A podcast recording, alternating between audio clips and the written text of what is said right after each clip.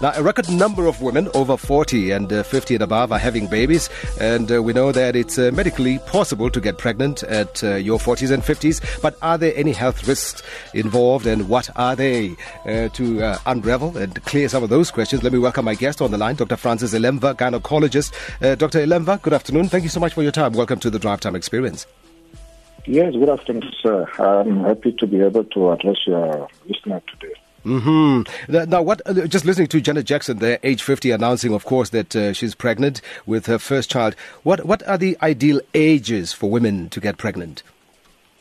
Uh, there is no ideal age that is uh, officially set for, for women to, to, to, to, be pregnant.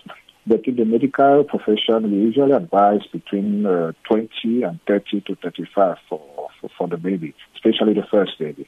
Mm-hmm. Now, are there any health risks uh, associated with getting pregnant outside uh, that ideal or the ideal ages you've just mentioned?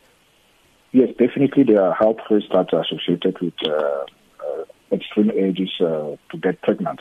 Uh, I will leave aside the one for associated with teenage pregnancy. Let's concentrate on the one associated with advanced maternal age, that is called.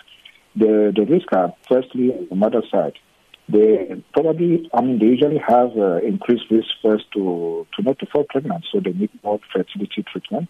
Mm-hmm. And then there is increased risk on a lot of uh, sets of uh, medical diseases, including sugar diabetes, pregnancy, eclampsia, venous thromboembolic diseases, even heart diseases.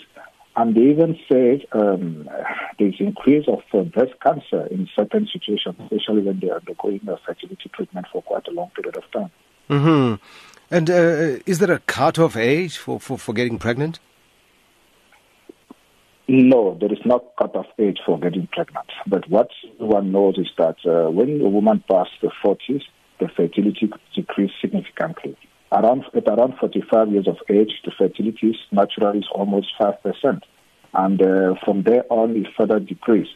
So one will understand that with modern day life, women try to delay the, the age of the first baby and the pregnancy in general. But we always have to balance between uh, two issues, the social issues that's related to our studies, career, and everything, and the medical risk that uh, late pregnancy can expose the woman to. So it's difficult to answer. We have to individual, individualize those kind of uh, issues, yeah. Mm-hmm. Now, earlier on, uh, Dr. Ilemva, we were talking about uh, sterilization, and uh, you know we were talking about who gets to decide within uh, uh, the family who gets to do it. You know, vasectomy or to getting your tubes tied if it's a woman. Uh, and the question that kept coming up there is sterilization reversible? Technically, yes, sterilization is reversible, but it's quite an ungrateful operation because after the tubes have been tied and cut, when one tries to reverse them, there's significant increase of uh, complication like ectopic pregnancy and even the failure rate. And often we are told to tell people that when we go for sterilization, it's a strong word to say that we're basically terminating the, the fertility uh, using surgical method.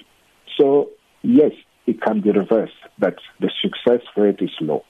Mm, success rate is low, but it can be done. All right. Uh, what else, uh, yeah. Doctor, should women know in their 40s, 50s, uh, and above about pregnancy or intending to get pregnant at those ages?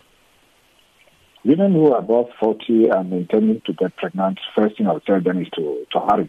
They shouldn't take too long because okay. each, and every, each and every month that passes increases the risk for failing to get pregnant and also the risk for all the complications that I mentioned earlier on.